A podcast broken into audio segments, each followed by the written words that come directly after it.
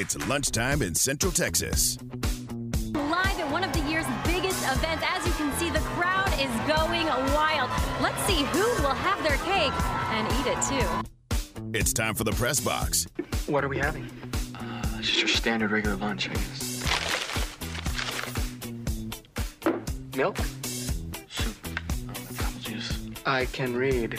PB and J with the crusts cut off. Well, Brian, this is a very nutritious lunch. All the food groups are represented. Did your mom marry Mr. Rogers? Uh, no, Mr. Johnson.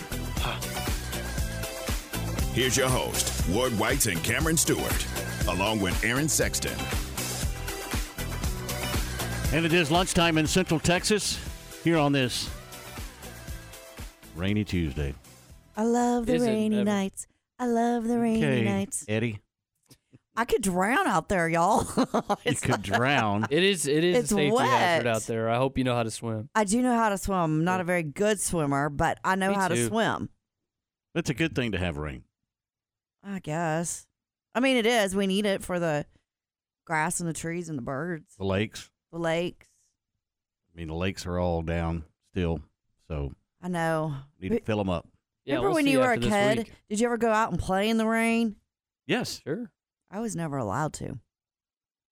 Never Why are y'all allowed looking to. at me like Wait a that? never allowed Do you to play in remember the rain. why you were not allowed to? Uh, because I was a girl. Okay, Yeah, mom it seems di- fair to me. Yeah. My mom didn't want me to get dirty. I don't know. I don't That was know. something I had to get used to coming to Texas was people a lot of people here genuinely like the rain. It's because we hardly get any. Right, right. Now when I first came here I was like it's a you know, in the fall when you'll get those like just deluges and I'm like, why are we enjoying this? I have to walk to class. I don't have a car. Why are Oh, and everyone's like, Yay! yeah, it's no fun. raining. So I did I had to get that took some getting used to, to be honest well, with you. It's cold and it's rainy. it's a good day. Oh, you like this stuff? Mm-hmm. don't I do. Have you seen that? Uh, what do you call those things that pop up on like Facebook and Instagram? Not memes, but what's the word I'm looking for? GIFs, where it says, "I'm going to Texas, so I'm packing my shorts, my flip flops, my sunscreen, my parka, my gloves, because you never know what the My weather." poncho. My ra- yes, my Yep. raincoat, my fur coat, because you never know what it's going to be. Never like know. Anyways, it has Especially nothing to do with year. anything. yeah, But I'm like to, I like to see the rain. Well, you can see it out our window. Uh, I right do like seeing it, uh, being in it. It has. It just calmed down here in the last like a minute though. Oh, Yeah. see, But it was really coming down a couple it minutes. was. Just be safe out there. Take a little extra time. You'll be all right. Don't slip and slide. No, That'd at least bad. it's not sleeting right now. And if you see my car, don't come near it because I just got it out of the shop. Well, you knock on wood, why don't you? yeah, really. Come on. Oh, for real. Josh Allen has expressed confidence in what's ahead for the Buffalo Bills. I, I mean, do you have confidence that the Super Bowl window's still open for the Buffalo Bills? Is that roster that young as well, they the- just can't seem to get over the hump of the Kansas City Chiefs? yeah, it's not. It's not that young. They are actually. I, I shouldn't say in a similar spot to the Cowboys because the Cowboys are going to have to make Dak the highest paid player in football, and, and Buffalo's not going to do that. With their, they don't have to do that with their quarterback. But in terms of the supporting cast, those are some expiring contracts there. There there are some guys who are not locked up for much longer. So it's going to need to take a getting it right a second time, Mhm. which is really tough for NFL franchises to do. I think they're a good team, sure. But if I had to pick right now, I'd say Miami is the is the favorite in the AFC East. Buffalo's still good. I, I think they'll still be a, A playoff team or or around there. But I don't think their Super Bowl window is is open next year. I don't. I- If you have Josh Allen at quarterback, is there always that possibility? No, Or is he a guy that has to have the roster around him? I think he's got to have it around him. Really? Yeah, and he has had it around him, and he hasn't made it yet. I like Josh I- Allen. I He's a agree. good Lost Lost to quarterback. Patrick but, Mahomes every year. Yeah, What I- are we talking about? well, yeah, I mean that that's another issue, by the way, because they're still going to be in the AFC. They're going to keep losing to Patrick Mahomes, but that that's kind of the difference, though. You know, I mean, Patrick Mahomes is a top one quarterback in the NFL, and that's who Mhm. you have to go through. I think Josh Allen's a really good quarterback, but hadn't even made a conference championship game. It- to me, it's uh, I I would hope I'd be wrong for their fans' sake, but I I don't think that Super Bowl window's open until I mean until he beats Mahomes. It was the same thing. I mean, to a different extent with Peyton Manning for years. Needed to beat Brady, and then he finally did, and he won the Super Bowl. I mean, it's this is not too dissimilar to that. I don't think. I agree with that. It's not. It it is it similar to John Elway for so long in Denver. Sure, he was getting there though. I mean, but Get took him pounded in the Super Bowl, but he was getting there. Yes. Yeah. He, he was getting to the Super Bowl. Right. And uh, he had a rarity of basically having three, two, maybe three Super Bowl windows within his own career, Mm-hmm. which is just not easy to do. So it, it is similar to that. You know, it, it's not that he doesn't have the talent to win a Super Bowl. You know, I think he's a better quarterback than Jalen Hurts, who was in the Super Bowl last year. But it's just the the way they'd have to go is through Kansas City. And until those guys start getting old enough or their contracts start run start running out, uh, I'm gonna have to roll with Kansas City. And I think Baltimore's probably got a better all around roster than Buffalo.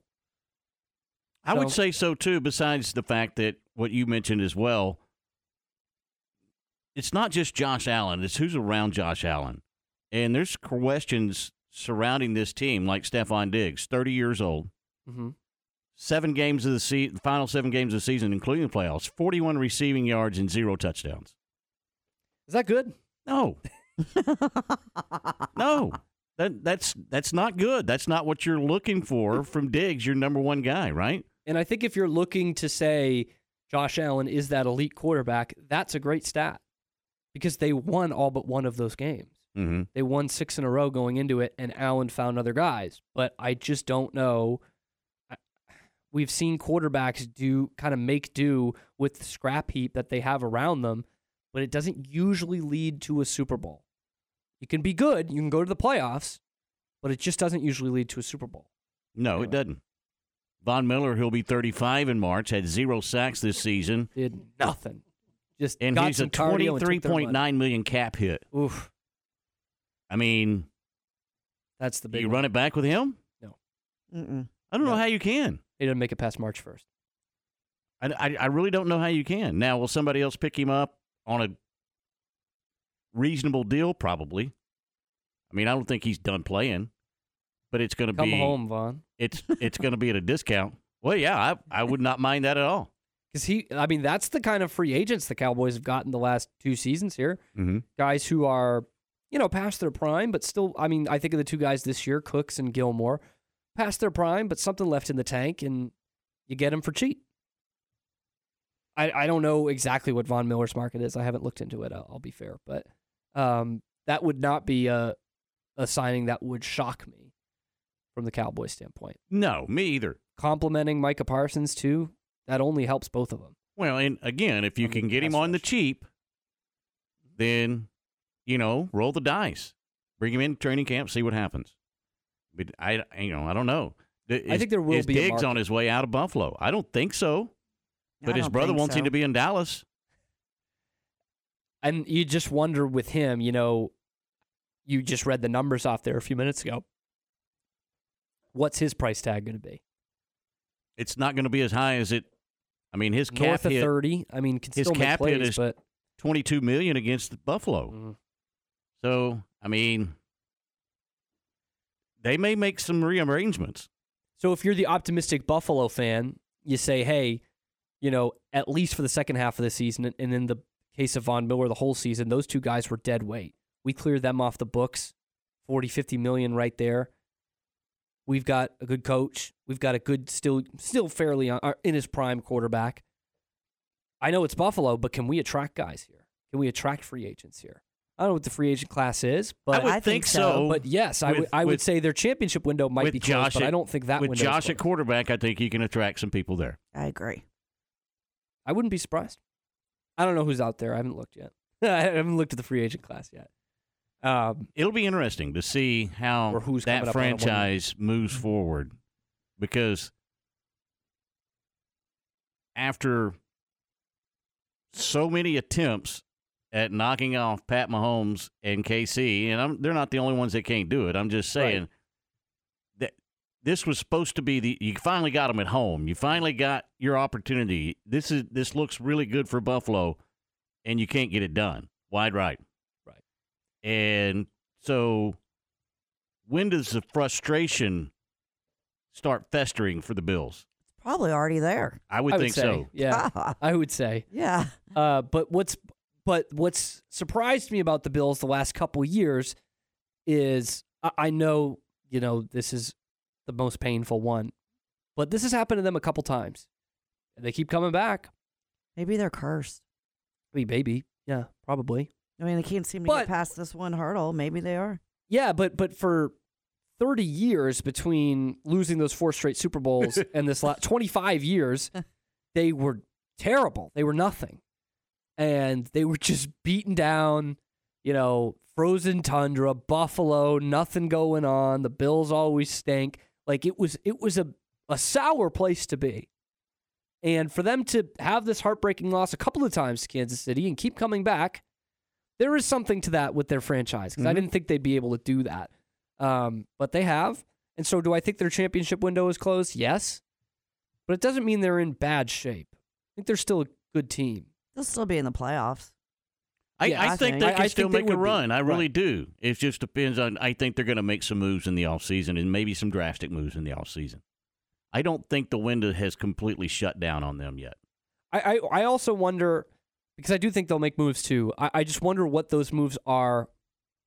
To That's the beat, question. To beat Kansas City, And that's Like- got to be the moves that you have to be looking at, right? yeah. But but I look at you know Diggs. That's one. All right, you're looking for X receiver, right? And he wasn't productive those last seven games, but he had some pretty productive years in Buffalo, and they still didn't beat Kansas City. So that that's what I'm thinking of as someone from the outside is what is that move? What what makes them better than Kansas City? Because we talked about this yesterday. I think they've matched up pretty well, and they've been a very well-rounded team the last couple years. There's nothing that has said, you, you know, they don't have that. You know, that's why they can't beat Kansas City. They just have a very good, at times elite quarterback, uh, elite quarterback, to use that word, that buzzword from yesterday, elite quarterback, just not the best quarterback. Right. That's the frustrating part. Has Is- to be. Is much like we talk about the Cowboys in a different circumstance, but have a great roster. There's no real glaring hole that they should be losing this playoff game as bad as they did to Green Bay. Buffalo's got the same thing.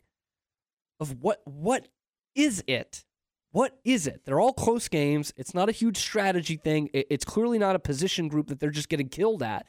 So what is it to get them over that hump? They're cursed. Maybe they thought, you know, we just got to get them at home. That's it. We keep playing an arrowhead every year. That didn't work either. They're cursed. I, I, That's You what I seem to be convinced. i- is it coaching? I. I mean, pr- probably Maybe. because that's the fine margins that a lot of these games come down to. And Andy Reid is a better coach, but again, it, it's the same thing. I think Sean McDermott's a good coach, Mhm. Mhm. and I think Joe Brady's a good offensive coordinator. Now he did have some issues in the second half of that game against Kansas City, but like I think Sean McDermott's a, a really good coach. Andy Reid's a Hall of Fame coach. Josh Allen's an elite quarterback. Patrick Mahomes is the most elite quarterback. You know, it's those it's those fine margins that I'm seeing between those two teams. And I know we harp on Kansas City, but we just talked about that. That's all they need to get past to get to the promised land, to get to the Super Bowl here. Sure, Miami is is good, and I think probably a little bit better than on paper going into next year because you don't know who you're replacing Diggs with. But Buffalo just beat them to the punch for the AFC East Championship, Mhm. beat them in the last week of the season. And Miami didn't look like they should have been on the same field as Kansas City. They didn't want to be on the field. with No, City. no, that, It was that's a too better way. To, cold. that's a better way to put it. So, I, I look at the AFC, and I just I don't know. And we haven't even talked about Baltimore because, Mm. not that Baltimore's not a good team, but we've seen them go up and down. You know, the last time Lamar won the MVP, they were the one seed. That was four years ago. What did they do in between? Not much of anything. Made the playoffs, sure, but they Mhm. weren't they weren't a serious threat. And so you wonder, you know, after this year, are they not a serious threat again? So it's it really is. It's Kansas City, and if Buffalo can keep the pace in free agency, it's still them there. I just don't know if you had to have me put money on it, I say they wouldn't get to the Super Bowl. I, I don't I I don't disagree with that at all. Stephanie, Hmm. two championship games this Mhm. weekend. Yep. Which one are you more excited about? KC and Baltimore, Detroit, San Francisco. Probably Detroit and San Francisco Okay. My Lions. because because what we talked about the other day, the Lions have been nothing, and now Campbell has taken this team to where they're at over the past three years, and I'd like to see Detroit win. I would. Um, Something Plus, new. yeah, different, Mhm. you know. Um, Baltimore and Kansas City, I'll be on the edge of my seat the whole time, honestly, because I just I don't, I don't know, I don't know who's gonna win that. Second straight playoff game. Pat Mahomes has to go on the road, I don't know. take on the league MVP. Maybe if Taylor Swift there, they can take it. Oh, she'll be there. Huh. I wouldn't bet against him. No. That's all I'd say. I think No, I- I Baltimore's a wouldn't real either. good team this year. I think Kansas, Kansas City wins this game. And I and I know it's Tuesday. Okay. I hold reserve the right to change my mind by Friday when we do our picks. But I early glance and just looking at some things, I think K, KC overall. Give me Pat Mahomes. I think he's the better quarterback, and I'm always going to take the better quarterback. I know he's the MVP this year. I get it, but I just think there's something special about Patrick Mahomes. And he is the better money quarterback. I mean, you can't, that's inarguable. Mm-hmm. Won two Super Bowls, 13 and 3 in the playoffs. Yeah, I, and and it's not it's not a case where it's Patrick Mahomes and a bunch of nobodies like a lot of the media will try to make you think. The receiving corps is not great. No, it's not. But they've had a pretty darn good defense all year. Mm-hmm. Still got Travis Kelce. And so, yeah, do I think Baltimore, better overall team? Maybe, but it's not that far off. And when it's not that far off, I'm going with the battle tested playoff quarterback. Well, and I Personally. think I think too that for me, I could be wrong, that Kansas City does perform better under pressure. Yeah. Oh, there's no doubt. I mean, uh, so going to play in Baltimore, I don't think it's going to faze them a, a, a bit. Yeah, I kind of thought that last week too with in a Buffalo. You know, it was the first time in however many years they played a road playoff game. And I was like, I don't think these guys are all that worried No, about it. and, and the weather is no factor because they play in right. cold weather. Right. So, um, I just I don't know, but I I li- I'd like to see Detroit go just because, and they have pretty uniforms. Oh, here we go. By the way, that's a UT A and M coaching matchup. it is. hmm Edge to Dan Campbell because A, I hate UT, and B, he actually like played real football there. Yes, he Kyle did. Shanahan just kind of had a uniform on and learned some coaching there. okay. All right. Just a tackle dummy. Dan Campbell was playing real football. Anyway, Well, there you go. Want to talk some basketball? NCAA basketball, men's and women's last night. Some really interesting games, including one here in Waco. We'll get into that next here on the press box. Join us for the Baylor Coaches Show this Thursday, live from Rudy's, with the voice of the Bears, John Morris. Join us Thursday and hear from equestrian head coach Casie Maxwell and men's basketball head coach Scott Drew. That's Thursday from 6 till 7 p.m. for the Baylor Coaches Show here on the home of the Bears, ESPN Central Texas. The savings continue with the Start Something New sales event at Allen Samuels in Waco. Save big right now and get all 2024 Jeep Grand Cherokees at 10% below MSRP, or all 2023 Jeep Compass and Renegades for 10% below MSRP, or 2023 Gladiator Overland with over 13,000 in savings. First responders get an extra $500 in savings only at Allen Samuels in Waco. Come by, let's be friends.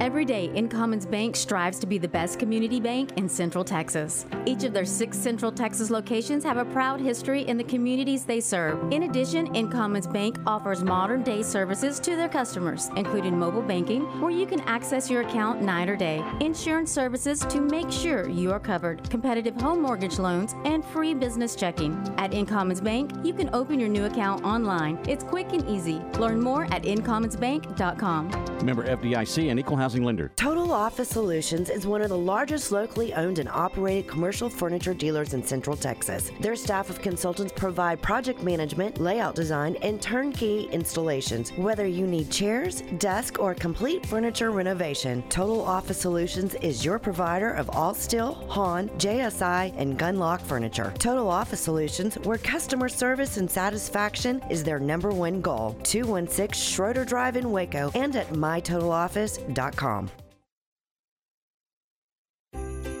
From our family to yours, La Fiesta Restaurant and Cantina wants to thank Central Texas for voting them as the best of Tex Mex restaurant for 2023. And thank you for the votes for the best of chips and hot sauce, best margaritas, best enchiladas, best queso, and the best tortillas. Making you hungry? Then stop on at La Fiesta Restaurant off Franklin Avenue in Waco. Check them out online at lafiesta.com. La Fiesta, where passion is our most important ingredient. My house has a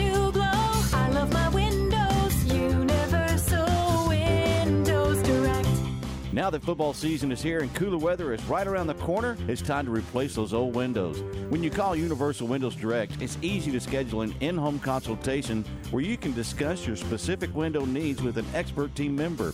Universal's exclusive Unishield windows have 11 times less air infiltration as standard windows and have been awarded the most efficient windows by Energy Star for eight consecutive years. They have financing options to fit any budget. That's any budget. Contact Universal Windows Direct for a free in-home estimate. UniversalWindowsCentralTexas.com or call 254-301-7760. And don't forget to check out their great Google and Angie List reviews. I love my windows. They've got that brand new home effect. Universal Windows Direct. You're listening to ESPN Central Texas, live from the Allen Samuel Studios. Paparolo's Pizza, Waco's oldest family owned pizzeria, with two locations to serve you better Valley Mills Drive and Hewitt Drive. Come dine in for a unique experience or use their convenient drive through on the way home. Order online at paparolos.com and use the coupon code online for 10% off your order.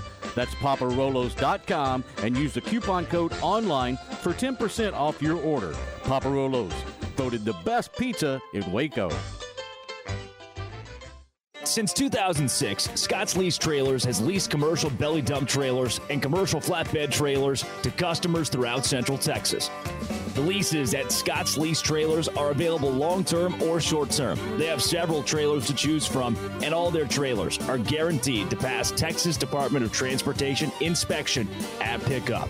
Family owned and operated and located in Kasi. Scott's Lease Trailers. They will answer your phone call no matter the day or time. Call James at 254 422 5375. That's 254 422 5375.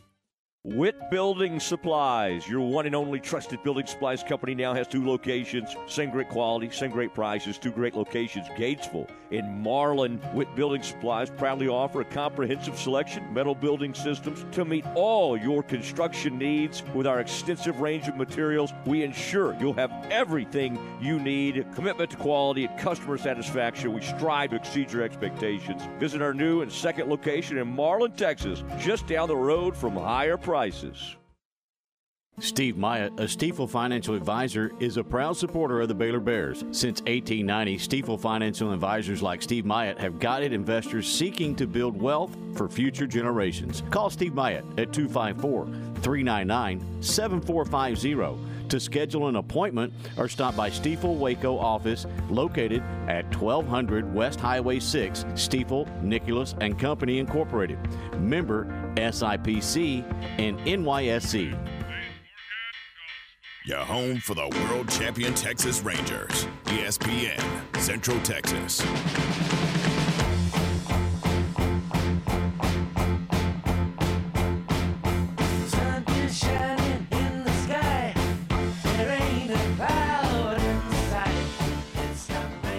ELO to bring us back here on a rainy Tuesday. Fitting today. It is. The teams are winning. The sun is out. All that great stuff. Hey, it's Taco Tuesday. It is Taco Tuesday. I thought Steph was going to take care of us on Taco Tuesday. Yeah, what happened to He's that? always saying stuff. Yeah. What happened? Huh. She's probably getting pretty cheap outside of Fuzzy's these days. I know it didn't happen. I would say. Tacos. Yeah. Didn't All right. happen. Big 12 basketball last night. We'll start on the men's side. K, uh, Kansas State takes down Cincinnati 74 to 69. We talked about that yesterday. Does Kansas bounce back, and do you really want to be Cincinnati going into Allen Fieldhouse after what happened over the weekend? And look, it's it's the grind of the Big 12, right? Yep. I mean, and we've said it over and over again, almost to where it's nauseating, but it's just true every single night. I mean, does Cincinnati have really the team that should be that close to KU? No. Nope. But they are. And I, I I think it's just again, this conference will beat you down. Yeah. Night in and night out. and and this was a, a depth game, really. I mean, Kansas won with uh, a, a really good second half from this kid Johnny Furphy. We know if you've heard of him before. Who? Young kid, 23 points on the night. Gives he's the leading scorer. Gives them the lift in the second half. This game was tied at halftime. It was playing into Cincinnati's hands, and that's what I mean. What I was talking about the Bearcats yesterday is they're close. They're they're not there yet, and they'll lose a lot of games, but they're rarely, if ever, going to get blown out. And that was the thing. I mean, Kansas just had a little bit more talent, and usually when you see the way these teams match up, at where they are in the standings, Mhm. in any other conference, and you're playing at one of the great home court advantages in all of college basketball, in any other conference, that's a 20 point win. You know, that's that's Duke versus uh, Virginia Alcorn Tech, or th- or that. Fine, fine. We'll go even deeper. That's a that's a that's a big victory. But in the Big 12, it's just not. It's just not. You got to sweat these things out. And I know Kansas doesn't take it for granted anymore. When you lose to UCF and you lose to West Virginia, you don't take these games for granted anymore. Now, I didn't see the end of this game. I saw the first half, and Cincinnati was really bullying them. But I say I didn't see the end of the game because tight victory, Allen Fieldhouse. You never know. Right. You never know what those calls were down the stretch. But it seems to me, I, I missed like the last 10 minutes, but Kansas was making the plays. Johnny Furphy was making the plays. And that's that's the fine margin here. When you're talking about a team that was preseason number one versus one that's already got six losses, it's the margin of like a freshman bench guy coming up big. Right. That's incredible. Even though it's a Kansas victory, that's an incredible mark on the conference. It is, and it, it doesn't change tonight, I don't think. Ooh, by the way, before we leave Kansas Cincinnati, this Okay. is a random because I know you like sports history. Great nugget. Cincinnati had I don't had never played Kansas at Allen Fieldhouse. Really? Had never played Kansas there. But a Cincinnati Bearcat has the all-time single game scoring record at Allen Fieldhouse. They played a tournament game there in 56. Really? Oscar Robertson scored 58 Oscar Robertson, how about that? That nuts? Isn't That that, is- cool stat? That is a very cool stat. I think, and, and what's funny is I saw this other stat last night. So Joel Embiid for the Sixers scored 70 points last night. Yes, he did. There's been 14 70 plus point games in the history of the NBA. Half of them have been by Kansas Jayhawks.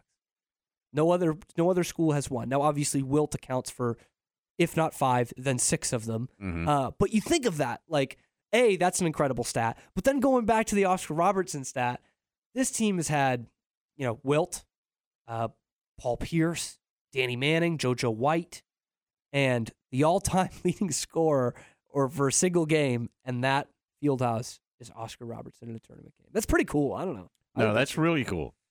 You you could cool uh, nugget. you could make a lot of money on that trivia question. Yeah. well, I hope nobody saw nope or not too many people saw that tweet yesterday that that guy put out. That, That is that's incredible. But God, I got to go to a game there at some point. I I would love to as well. Oh, just that's just that's that's, one of those sports bucket list. It, and there's there's just so few of them. I hate because it's incorrect, but I'll use the term anyway. So unique, like there are just so few of them in sports in general, but especially college basketball. For Mhm. me, I know there are some other great environments, but for me, it's Cameron Indoor, Allen Fieldhouse. That's it. The two historic ones, the cathedrals of college basketball. Oh, I gotta go. Now I'm fired up. I gotta get I gotta get my butt to Lawrence, Kansas in the wintertime. That's what I'm thinking. That's not a bad deal. The dead of winter, yeah. I you know there's there's several of those sports bucket lists that I have out there that I haven't done yet that I really want to do. Can I hear a few of them?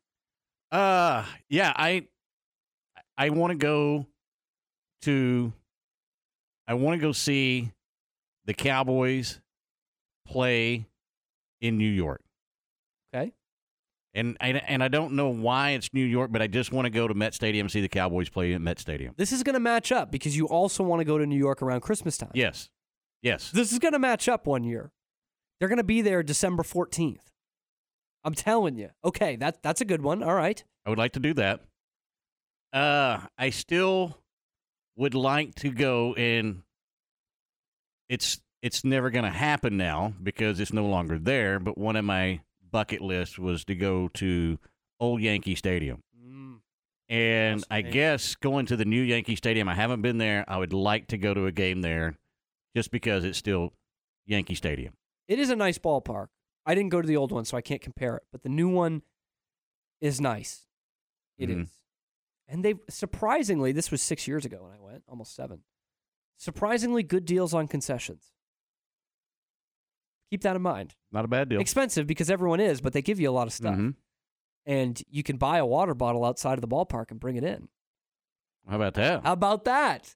There are some Not many parks you can do that. No, no, and I think it's actually a good move. I mean, it's people it's in the Bronx, not the best part of town. That's what I've heard. Panhandlers, drifters, what they do is they get them a cooler and they let them sell water bottles. Mhm. They keep a commission of it and they keep some water. And you can bring that into the ballpark. Anyway, that's a that's a quick aside. It's a, it's a good ballpark. Good take. Another baseball park I want to visit, Fenway. Yeah, baby. Yes. Haven't got we to can do make that. happen. I've been to Wrigley. Oh, I have not. That's on mine. Been to Dodgers.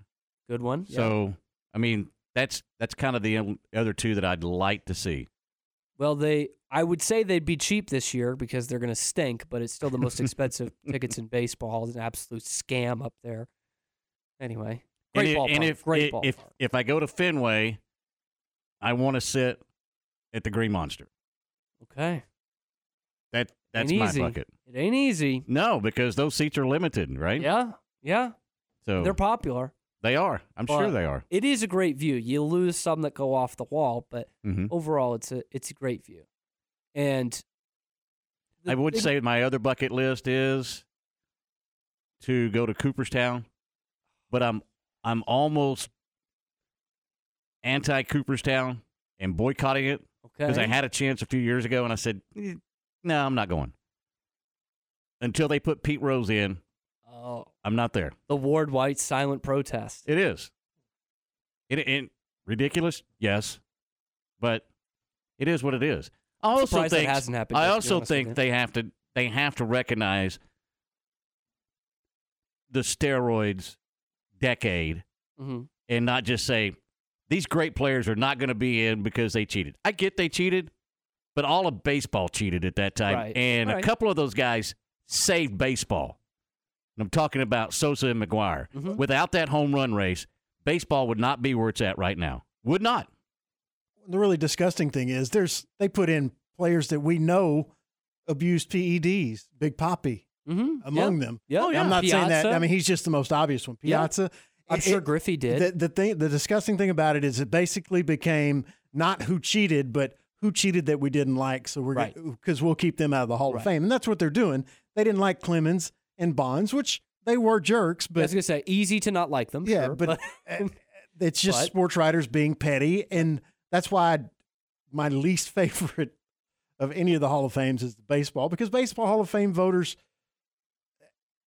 each individually think they They're above the game. and Yes. that they control an the Hall of. Fame Yep. exactly that their that their voice is more important. and Yeah, and- and that's too why I bad is don't- it's the best museum. It is the it- uh, well, I haven't been to football, so I shouldn't say that, but it's a terrific museum. But the, I- all of Aaron's points are right, and that's been a problem with baseball for a century. Well, and here- way or the here's other, another guy that we never really even talk about too. Cam, how about Alex Rodriguez? Yeah. I mean, in 2014, he's banned for a full season. Mhm. Yet he is loved by baseball fans. This weird because of this- rehabbing of his image. Yeah. Yes, because of the image he has with being on the pregame and the postgame show on Fox and and everybody migrating to him. But he's probably never going to get in the Hall of Fame, and he's probably one of the best infielders to ever play the game. Yeah. I mean, one of the most gifted right-handed hitters ever. I mean, Yes. for, without a doubt. Um, and and that's the that's the thing though. It's this it's this image thing. Like, uh, you know, Rodriguez is out there and he's just being an absolute boring drip on Fox, but we see him more, so we like him. Whereas Mark McGwire was always one of the nicest guys in the game, or Sammy Sosa was beloved by everybody. Uh, but you know, they get lumped into that deal with with Clemens and Bonds, and oh, those guys are jerks and they're cheaters. And the farther we move away from it, I'm hoping that helps. But uh, I, I agree. I, I don't love that they cheated. I don't. But to your point, so many people did. I was going to and say did not live up to that level, and it, it's it's still not an easy thing to do. And and it is at the end of the day, it's a museum. It's a museum. It's history. Right. Is that not a part of baseball's history? Like how many war museums do you go to and see swastikas? Like that's it's from the, the war. Like you know what I mean? It, it this is an entire era of baseball that they're trying to just wipe away by putting in guys like Scotty Rolen, Hall of Famer. My oh, butt, come on, Right. Scott Rolen. Was there any point in any point in his career where you said, "Boy, that's a Hall of Famer right there"? No way, and a good player, but come on.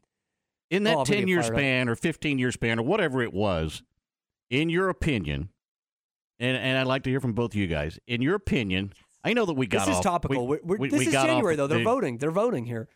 The was there more or less players in Major League Baseball that were doing something?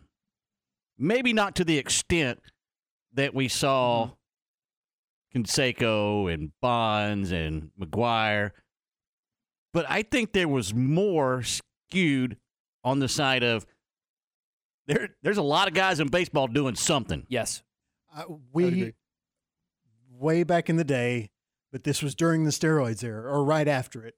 Uh, it was a few years after actually. But there was a salesman that played uh, minor league baseball for ESPN, and he made it to Double A. He was a pitcher, and you know, a couple of us were asking him, you know, what, ha- yeah, what, why, what was the biggest reason why you couldn't make the jump? And he was like, because I wouldn't use steroids.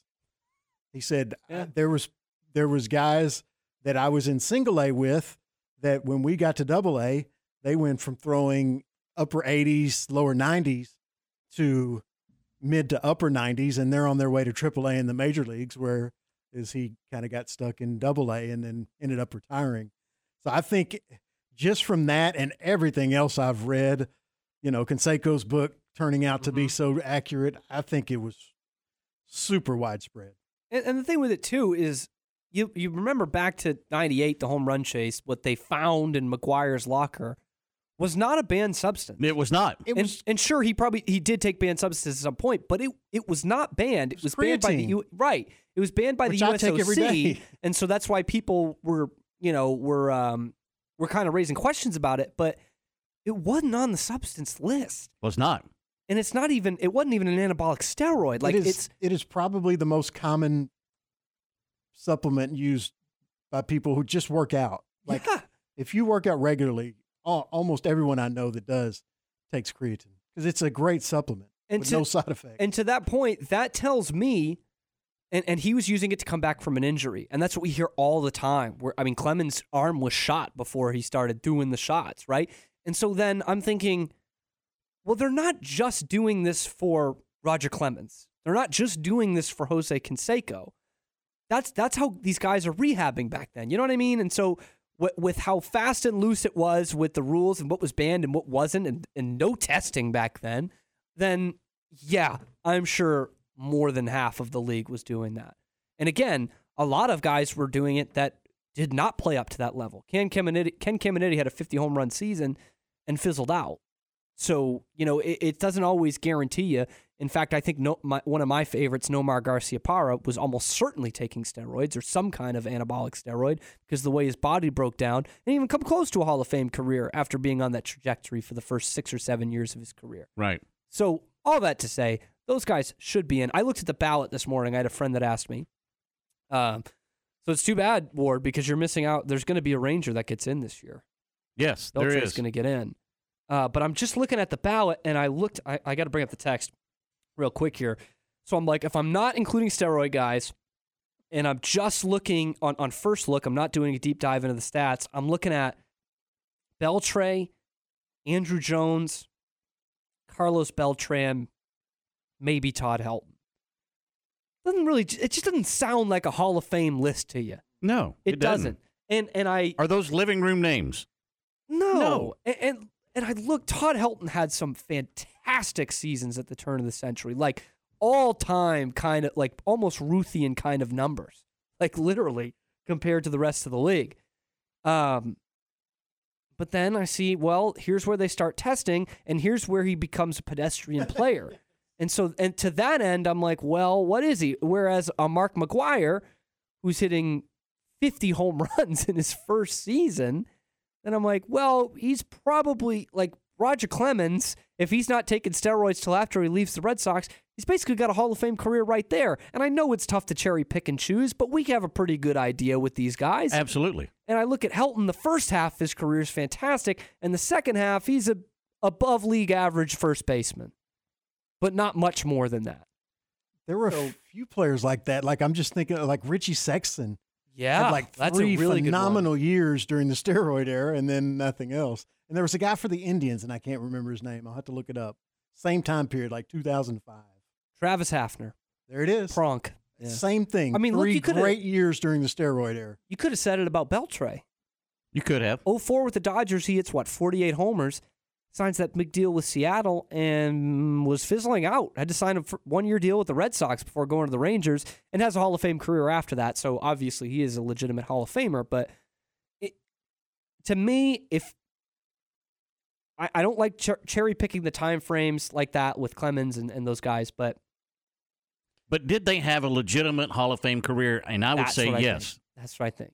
And again, at, for me, at the end of the day, it's a museum. It's history. These are the best You've players put them to in ever- there. I mean, Barry Bonds is at worst a top five hitter ever to play the game. Like, what are we doing, man? And he was a 40 40 guy before his head grew four sizes. So, I mean, like. And he'd already won two MVPs. didn't? Yeah, a- at least. I mean, we're we're talking about like a real elite player that got a little bit more elite. And I don't want to just downplay the fact that they took banned substances and some of them took them when they knew they were banned substances, but at the end of the day, these are the best some of the best players ever to play. I just I'm interested to see how this works out because I hate the Veterans Committee in the Hall of Fame vote. I can talk sorry, I can talk baseball Hall of Fame voting all day. I know we got to go here, but uh, I don't I don't like the Veterans Committee, so I don't like it if that's how they get in. But at this point, I think that's how they have to. And, and I don't know that I don't know if they ever get in.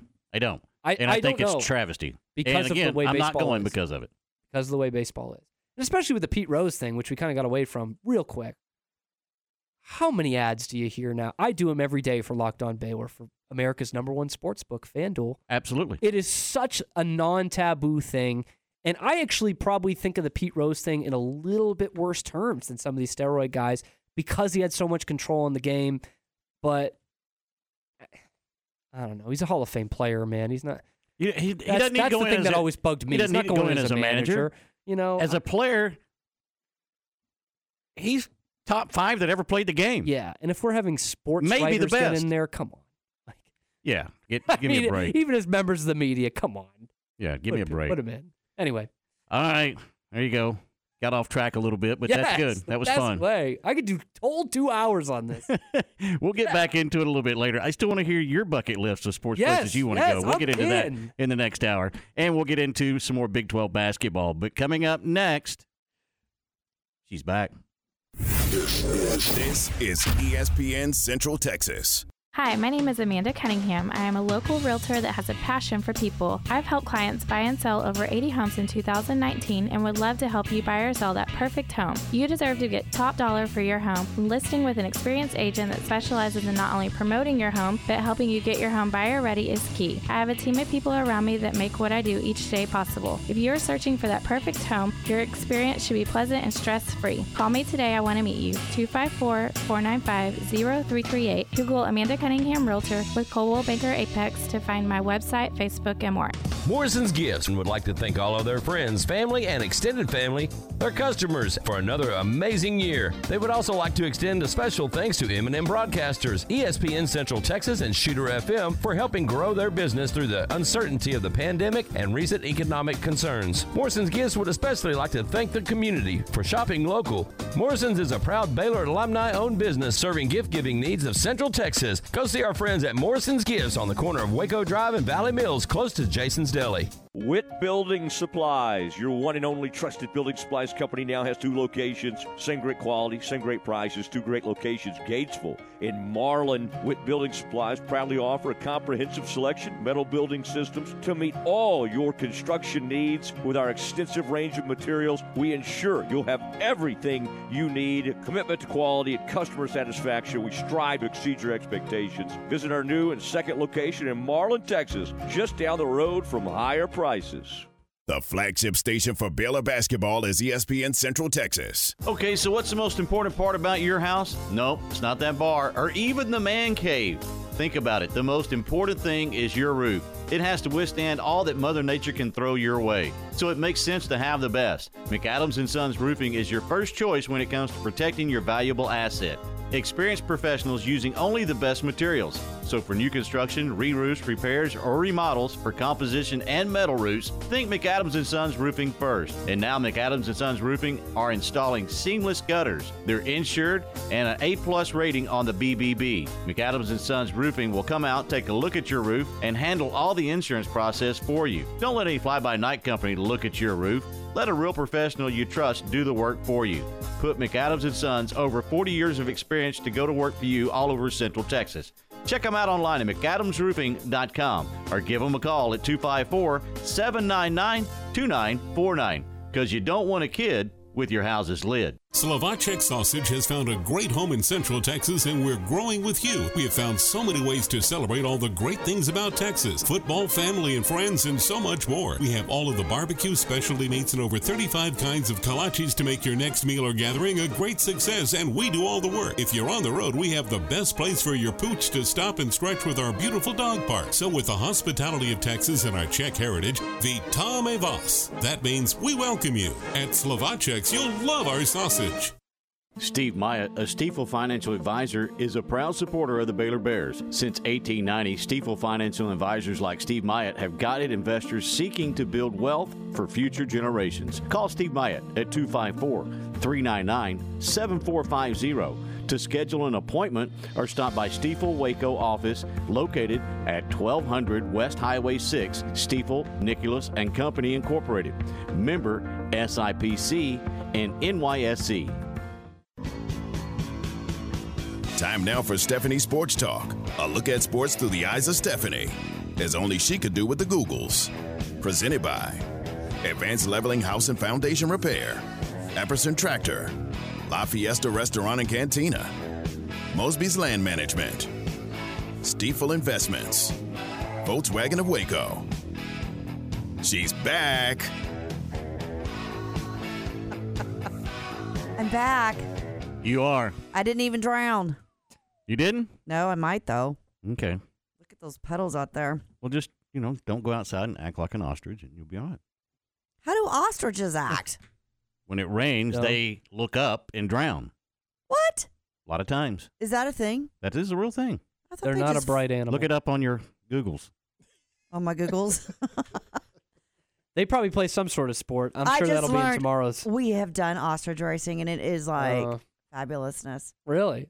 You'll have to see when the world championship is. You gonna Those go things to it? can go, man. Those, those They things can fly.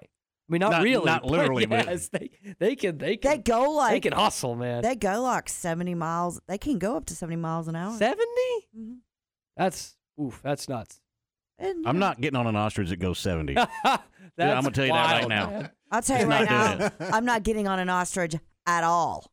I'll get on a camel. There's But- some Yeah, we've been trying to do that too, for a man. while. I'm not buying it. Oh God. you know, I'm a busy woman. I know that's right. All right, I'm going to take you down a road that we've never been down, boys. Whoa. So hold on tight. So everybody knows I love to skydive. I love it. Yep. It's Mhm. fun. It's an extreme sport. Well, they have wing suit flying. And what it is is it's a wingsuit where you spread like you spread out like your legs and arms, Oh, yeah. okay? Mhm. So you look like a bird. Get Okay. it? Okay, so your arms are like the wings and your legs are like the tail of a bird. Mm-hmm. Okay, so it's got um what does it say? Yeah. So it it does have a parachute like a skydiver would, but you don't pull that parachute till you're almost to the bottom of the ground. But here's the thing. You know, skydivers jump out of airplanes. These Right. guys you can, but most of them will jump off like mountaintops and buildings. And so I watched some videos on YouTube it is nuts because you could actually lose your way, like the way you, I think you steer yourself, right? That Okay. you I would can- imagine if you've got if you've got the wings that there's some sort of way you can do that. Uh huh. Okay. Uh huh. So they say that the wingsuit flyers, the people who do it, are able to create a powerful lifting force, so they fly through the air rather than fall out of the sky. Well, they say it's extremely dangerous and estimated Yeah, that one imagine. in every 500 people die. That's one in every 500 jumps Well, yeah. that they take. Not like Oh, you've done this? no, I just googled it because I was I remember that being really, really, Googles. It's a thing. It's not really, like really like high fatality. So I just wanted to see. Yeah, it's not myself, like yeah. base flying where you like this is like you're like zooming through like trees and stuff. I don't know if, if I there Like was a flying squirrel. Yes. Yes, that's exactly yeah. what it looks like. Actually, the the yeah, suit it does. looks like a flying It- squirrel. They should, yeah. Okay. I don't. I don't think I have the clutch factor to get that right. Oh, I, I Because you don't. got to be thinking in the mid drop. You know, you've got to have a clear mind on how you can steer, what you need to do exactly. How do you Like, land I without crash landing? Well, you have a parachute, so that's how. But here's the other thing: So if all goes wrong, you just pull the parachute. just pull the parachute. Okay. All right. Well, no, maybe I, can might do be able this. to, but I mean, I don't think I could like go through trees and stuff and zoom down and through like New York City because people have tried that. So get this: Ugh. they say that um, there's a tremendous force of gravity in air, so the flyer can sometimes go off course, which is You what think? I'm talking. Like, yeah, your head could crash into a tree or something.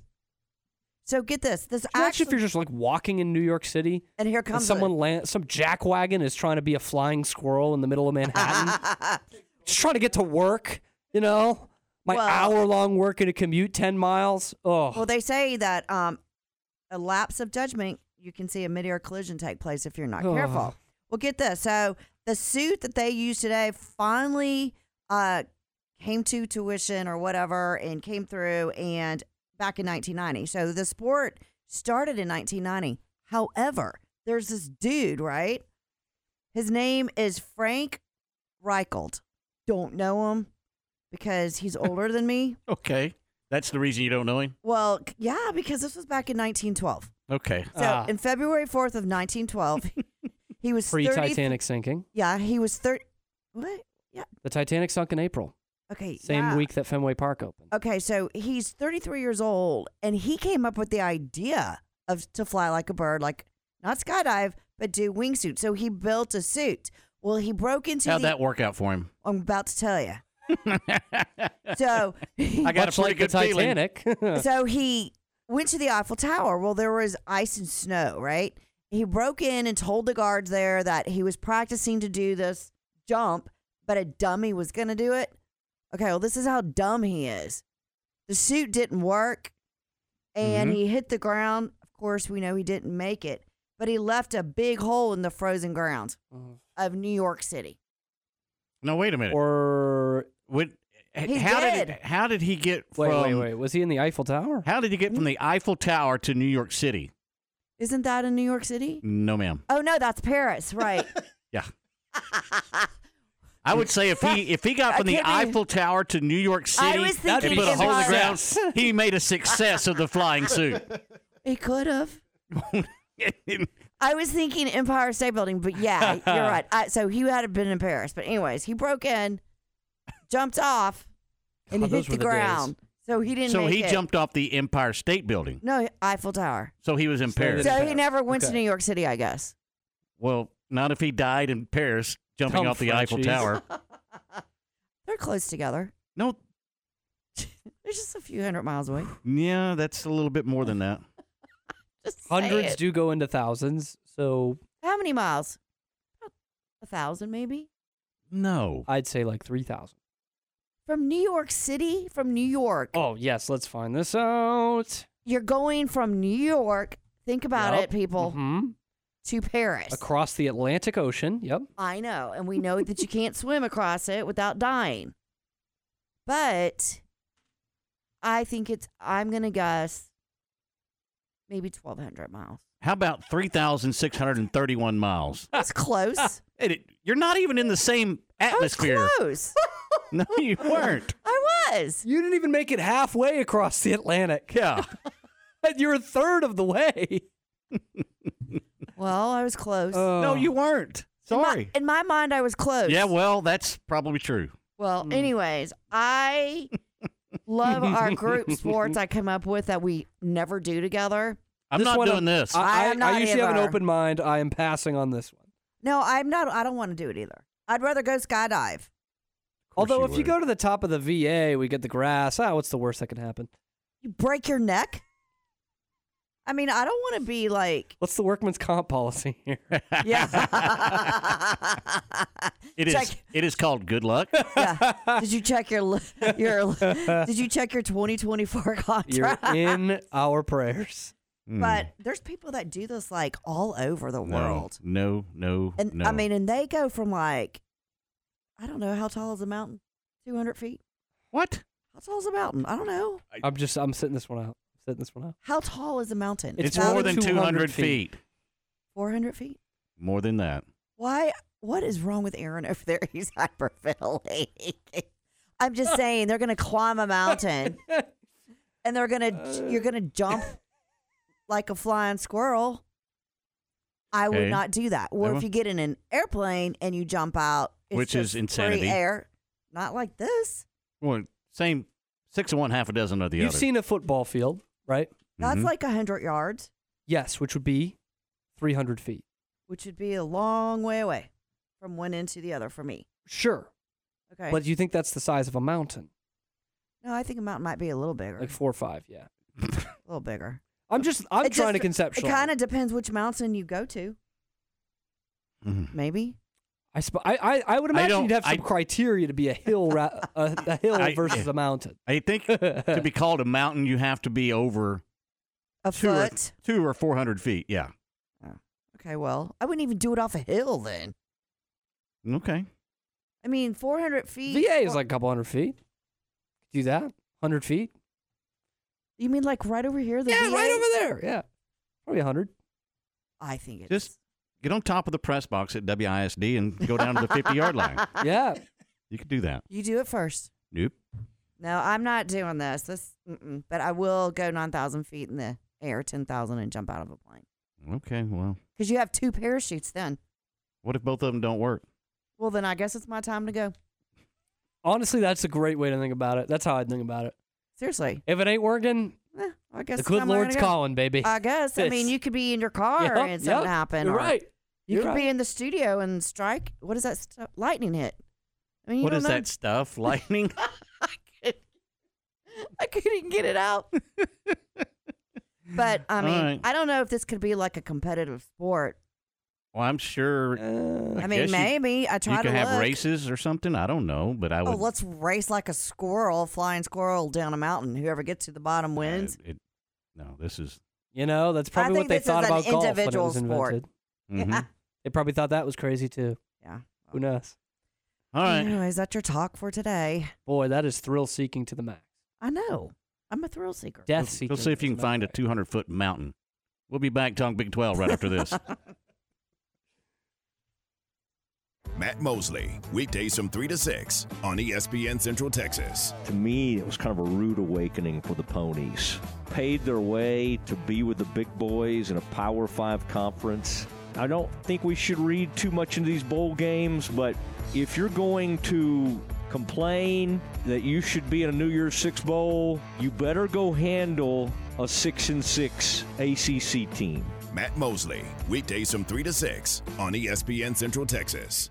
Mosby's Land Management is a family owned business that's been serving the Central Texas area for over 20 years. We're an all inclusive land management company that provides services such as tree trimming and removal, stump grinding, land cleaning and clearing, mulching services, demolition, cleanup, haul off, culvert installation. Give a local Central Texas company an opportunity to work for you on your farm, ranch, personal property. Give me, Mosby, a call 254 749 1648 or check us out on Facebook. I'll treat your place like it's my own. Since 2006, Scott's Lease Trailers has leased commercial belly dump trailers and commercial flatbed trailers to customers throughout Central Texas. The leases at Scott's Lease Trailers are available long term or short term. They have several trailers to choose from, and all their trailers are guaranteed to pass Texas Department of Transportation inspection at pickup. Family owned and operated and located in Kosse. Scott's Lease Trailers. They will answer your phone call no matter the day or time. Call James at 254 422 5375. That's 254 422 5375.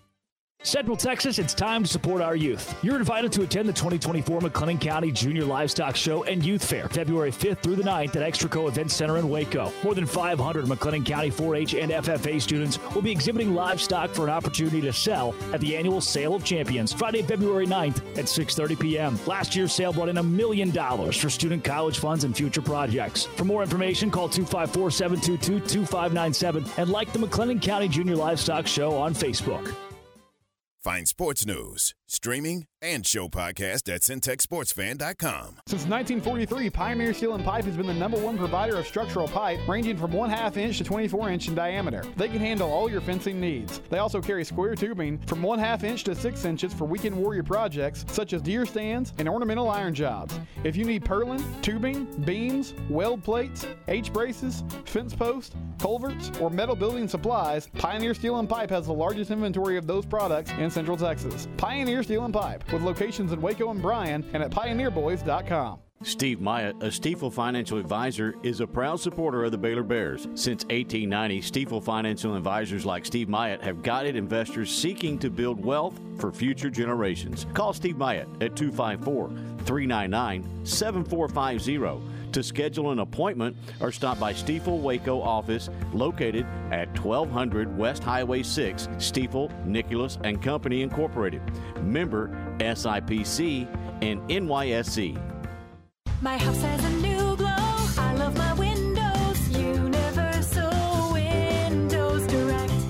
Now that football season is here and cooler weather is right around the corner, it's time to replace those old windows. When you call Universal Windows Direct, it's easy to schedule an in home consultation where you can discuss your specific window needs with an expert team member. Universal's exclusive Unishield windows have 11 times less air infiltration as standard windows and have been awarded the most efficient windows by Energy Star for eight consecutive years. They have financing options to fit any budget. That's any budget. Contact Universal Windows Direct for a free in-home estimate. UniversalWindowsCentralTexas.com or call 254-301-7760. And don't forget to check out their great Google and Angie List reviews. I love my windows. They've got that brand new home effect. Universal Windows Direct. From the Allen Samuels Dodge Chrysler Jeep Ram Studios, this is KRZI Waco, K222DC Waco, K265DV Temple, ESPN Central Texas. The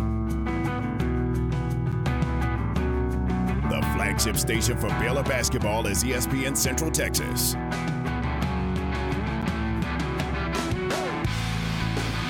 And welcome back to the press box here on this Tuesday.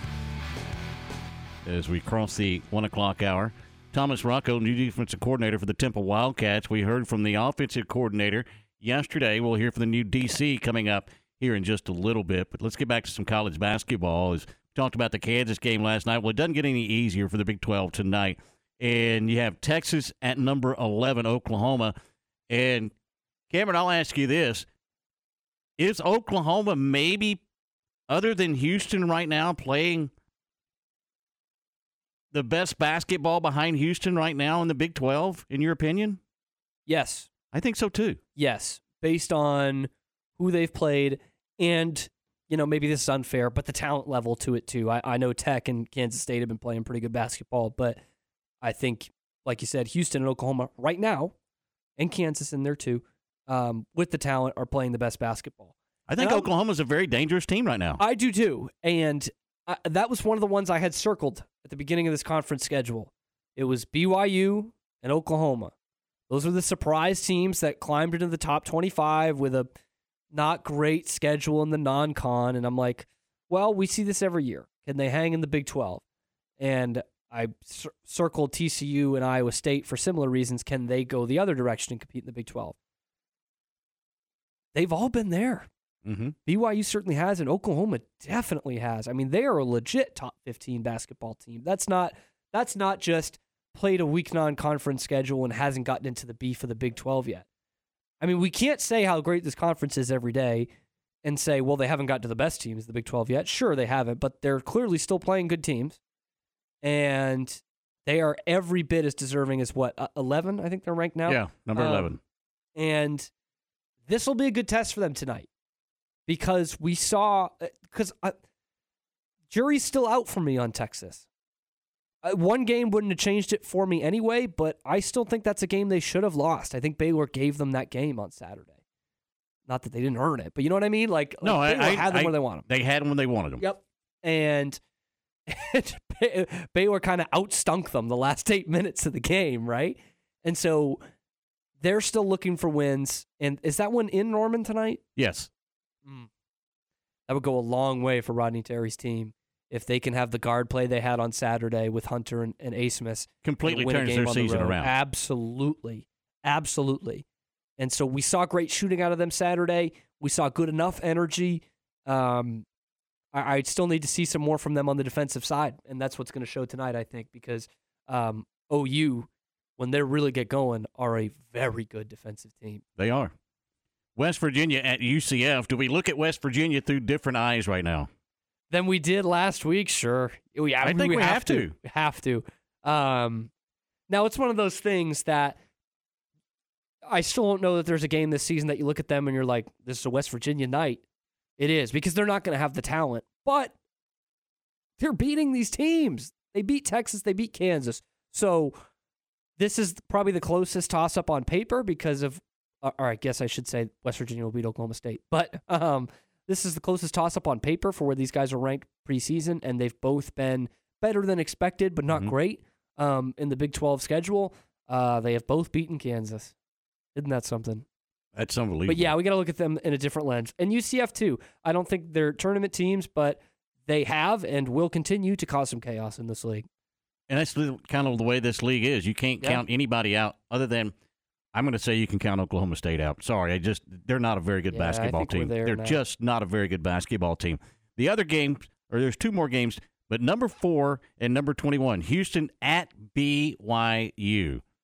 This could be fun tonight. Love this matchup. Houston isn't just the best defensive team in America, they are comfortably the best defensive team in America. In fact, their points, I saw the stat this morning. They're number one in points allowed per game. It's like 51, which is really good. And the second team in the nation is Virginia, unranked Virginia, which is at like 58. And so that's a huge gap. The gap between one and two is the same gap between two and 36 in that category. They're holding teams 23 points below their season average. This, uh, I, I am fascinated to see this because they haven't faced a team that can be as good as shooting the three as BYU, but we saw them earlier this year. They are a three point shooting team and really not much else. So I, I want to see, I'm hoping that BYU is hitting their shots tonight just to see this Houston defense sweat a little bit and see how how versatile they can get. But um, this is this is a great matchup tonight. And also, you do have to play altitude into these things for You teams do. who are going there for the first time. Um, I'm I'm worried about that with Baylor uh, next month when they go to BYU. So um, Houston, this is a good test for them tonight, but they are, no matter what, even if they give up 100 tonight, they are the best defensive team in America. Sorry. TCU and Oklahoma State. Eh. Yeah. I just, I just, I think you look at TCU as some missed opportunities over the last Mhm. couple of weeks, really. Yep. Yep, and lost two in a row. Uh, last week, they went down big to Iowa State in that game, that first half. They made it really close. I think they lost by one. Mhm. But uh, the only thing I think that trips TCU up is looking ahead to Baylor on Saturday. Uh, I don't think it's a big enough game to do that. It's not like Baylor's ranked number one. Um, so, yeah, I, I think TCU takes care of business tonight. I don't think that's all that entertaining. So there's your matchups in the Big 12, and you just mentioned it. TCU comes into Waco Saturday afternoon to take on the Bears. Is this a good time after what happened in Austin on Saturday for Baylor to have this stretch of seven days off before they play again? Or would you rather had seen them, hey, let's get back on the court Monday night, Tuesday night, as soon as possible? I'm going to say it is a good time to have the week off. And I go back and forth on that. I really do. But I'm going to say yes because they lost two games last week in very different ways. We talked about it yesterday. Obviously, the, the horrid shooting performance against Kansas State, they lose. They correct just about everything that you saw in the stat sheet from Tuesday on Saturday, and they still lose. They not to say they didn't do things wrong. And so I think this is a good flesh it out kind of week. In fact, I wouldn't be surprised if Scott gave them something very light, if not the day off yesterday. Mhm. And just, hey, you know, there's some things we need to get back to the drawing board here with. There's some things that probably just the coaches need to confer with before getting into this game. Because it's not it's not a week to just game plan for TCU.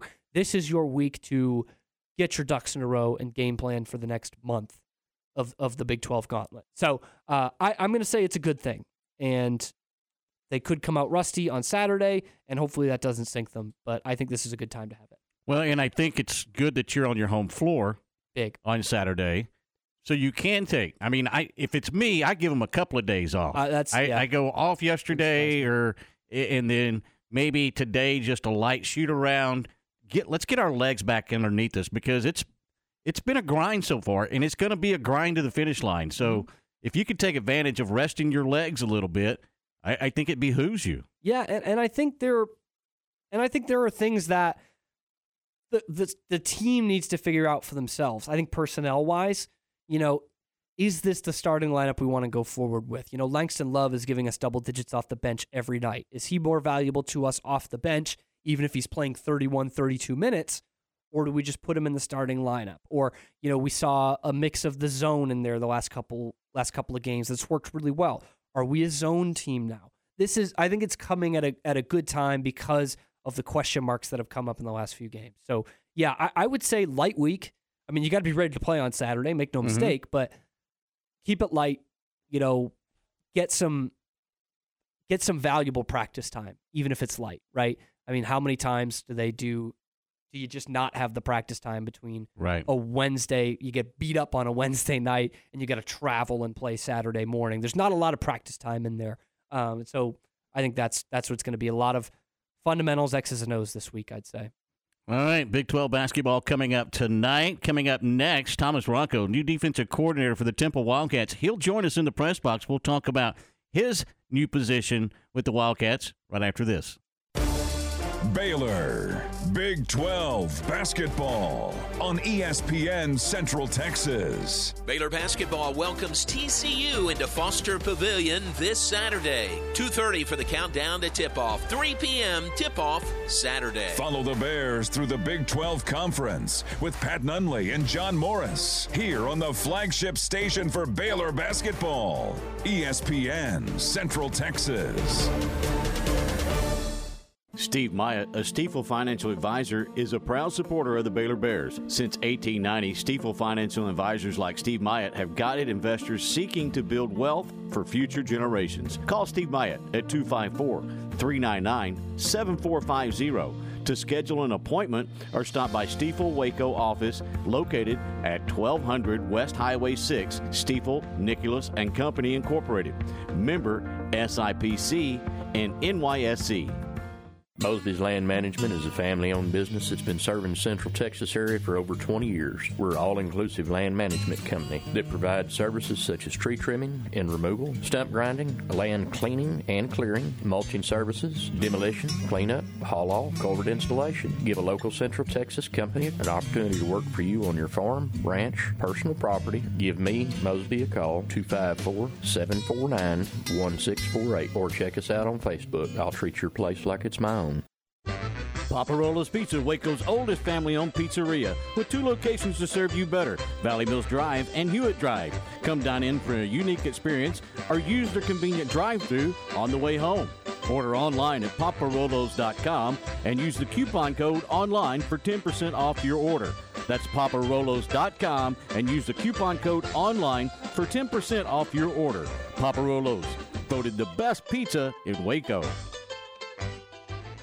The Big 12 Shoot Around, weekdays at 5:50 on ESPN Central Texas. some of those old injuries they begin to creep up and things begin to start hurting again. I finally got to the point where I'm like, I can't just wake up and know my knee's going to be bothering me and push through this on a daily basis. Old football injuries can't keep former college and pro football player Bobby Carpenter down. So he decided to check out the all natural regenerative pain treatments at QC Kinetics. I was fortunate enough to obviously sit down with QC and kind of understand your body still has the ability to heal in it. We just need to give it a little bit of a boost. Exactly. QC Kinetics concentrates your body's own healing agents in your painful hips, shoulders, knees, or back. Everyone can say, well, you need to replace this or replace that, but it's no surprise to see people being willing to try this first, especially when it has such great results. QC Kinetics treatments take place the same day right in the office. No downtime. Call today for your complimentary consultation and see if you're a good candidate. Call QC Kinetics 254 415 4100. That's 254 415 4100. 254 415 4100. Witt Building Supplies, your one and only trusted building supplies company, now has two locations. Same great quality, same great prices, two great locations. Gatesville in Marlin. Witt Building Supplies proudly offer a comprehensive selection metal building systems to meet all your construction needs. With our extensive range of materials, we ensure you'll have everything you need. Commitment to quality and customer satisfaction. We strive to exceed your expectations. Visit our new and second location in Marlin, Texas, just down the road from higher prices.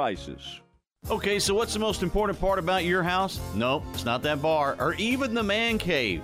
Think about it. The most important thing is your roof. It has to withstand all that Mother Nature can throw your way. So it makes sense to have the best. McAdams and Sons Roofing is your first choice when it comes to protecting your valuable asset. Experienced professionals using only the best materials. So for new construction, re-roofs, repairs, or remodels for composition and metal roofs, think McAdams Sons Roofing first. And now McAdams Sons Roofing are installing seamless gutters. They're insured and an A-plus rating on the BBB. McAdams Sons Roofing will come out, take a look at your roof, and handle all the insurance process for you. Don't let any fly-by-night company look at your roof. Let a real professional you trust do the work for you. Put McAdams and Sons over 40 years of experience to go to work for you all over Central Texas. Check them out online at McAdamsRoofing.com or give them a call at 254 799 2949 because you don't want a kid with your house's lid.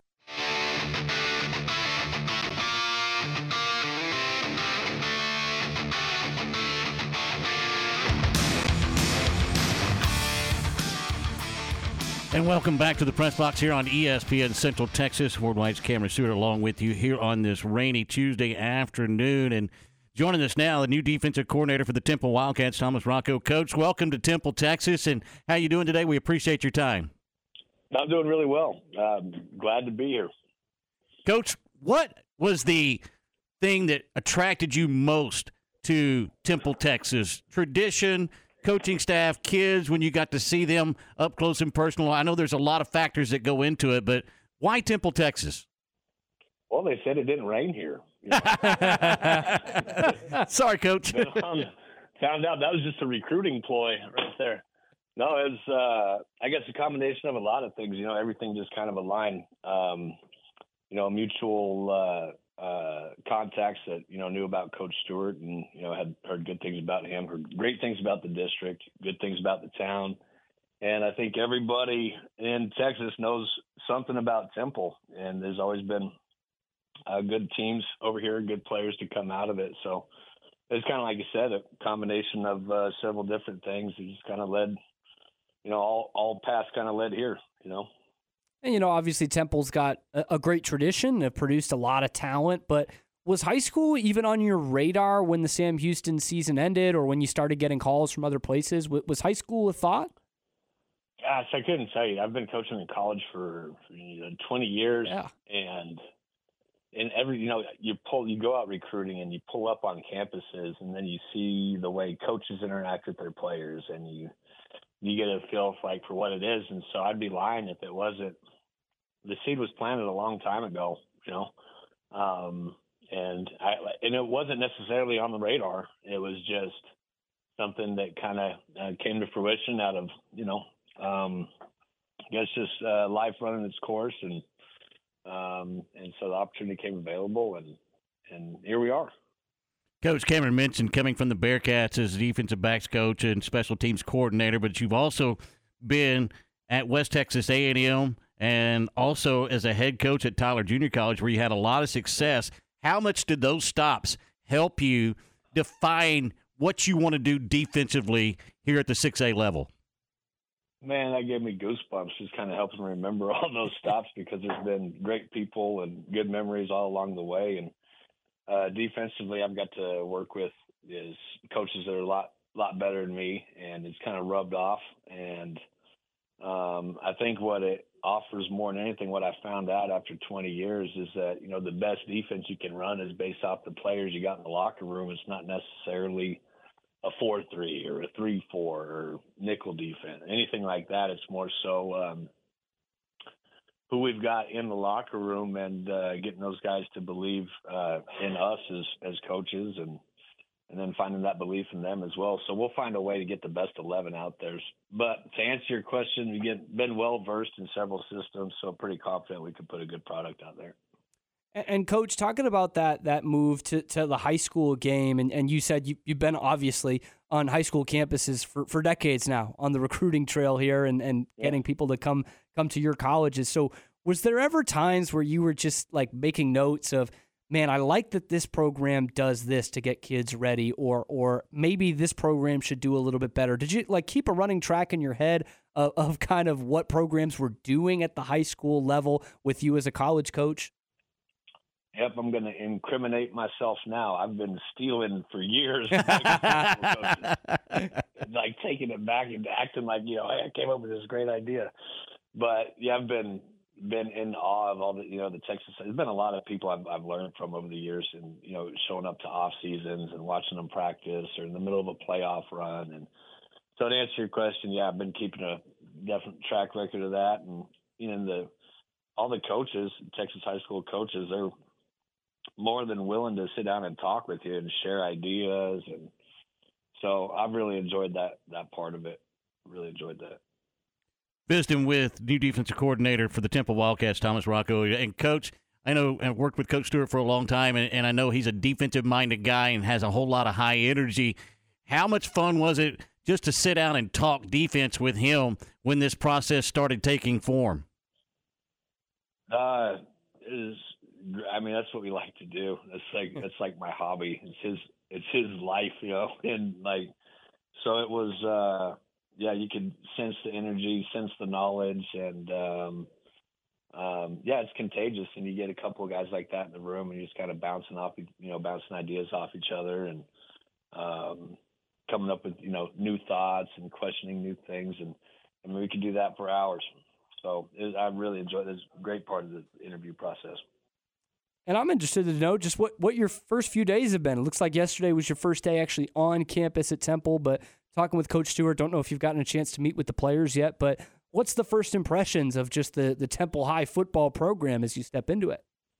Man, I I made it a point and told my wife I met a lot of uh, a lot of people that went out of their way uh, for me, you know, making things happen quickly or making sure I was situated with this or that, and that made a great message. We're just talking about district employees, and then you get to be around the coaches, and these guys do more in a day's time than most people do in a lifetime for for the kids just to go to high school here, and then being around the players, um, they are uh, they're like sponges. They're, you know, it's been, I've only got to be with them for two workouts now. Got to make it over to the middle school, and there's energy at every level. There, with the freshmen, with our varsity group, at the mid school level, there's energy, and it's just, it's just really neat to be a part of the process at an early stage, you know, in their football careers.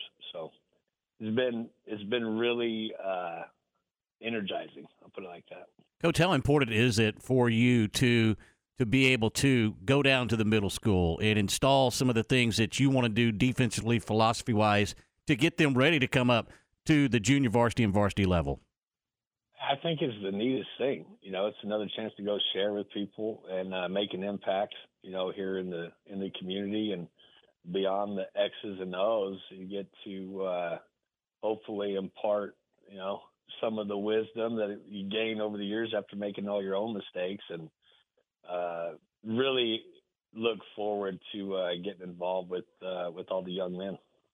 And, and kind of towards that same vein, uh, just making that transition here to Temple High. Coach Stewart called you this detail oriented guy. Obviously, that's what you got to be at the at the college level. And I know this is a work in progress, but how much of that do you think can translate over to to the high school level, just to being detail oriented, getting really into the X's and O's, versus how much you still have to teach the game at this level? Do you think that'll be an adjustment for you?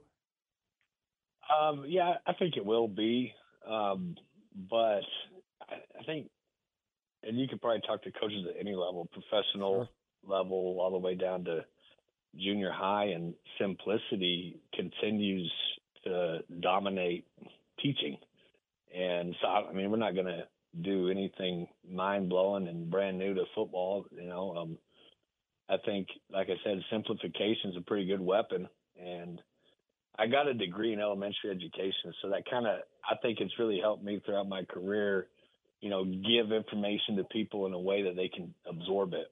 So um, it'll be an adapt it'll be an adaptation, but uh, um, I don't think it's going to be just earth shaking. You know, from my standpoint, I think the kids will take to it pretty well. Coach, I know getting in the weight room this time of year is is priority one, and and kind of getting acclimated with personalities and things like that. Just spending some times with the kids. But how important is it when you hit the field in spring training to be able to install enough of the defense to where you're comfortable coming in into the fall? Um, well, we'll just use a use a kind of a logical progression, um, you know, to develop a foundation. And as you get into the, you know, the weekly game schedules, there will be specific things that you're going to use to defend whatever that team does best.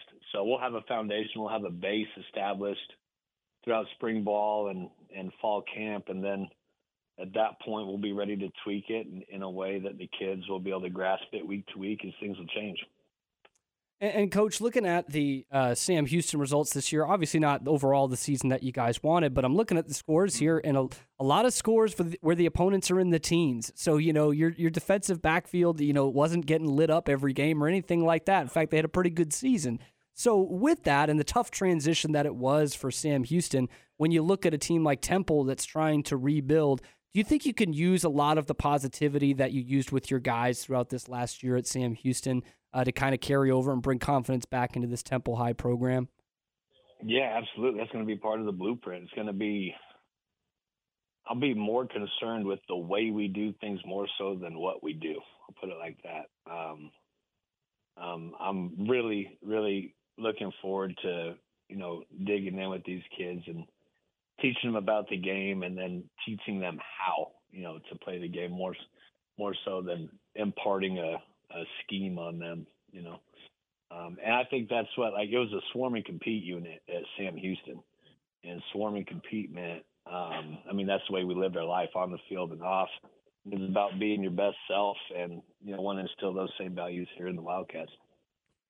Coach, we asked Coach President yesterday about the fact of having the opportunity to get back into Temple for him, you having the opportunity to come into Temple, but also the fact that at Temple High School, you have the opportunity to have athletes that you share with other sports. How important is it for your defense to have those type of athletes on the defensive side of the ball that are competing in other sports, staying competitive throughout the year and have those competitive juices that they can take away from and, and go to your defense?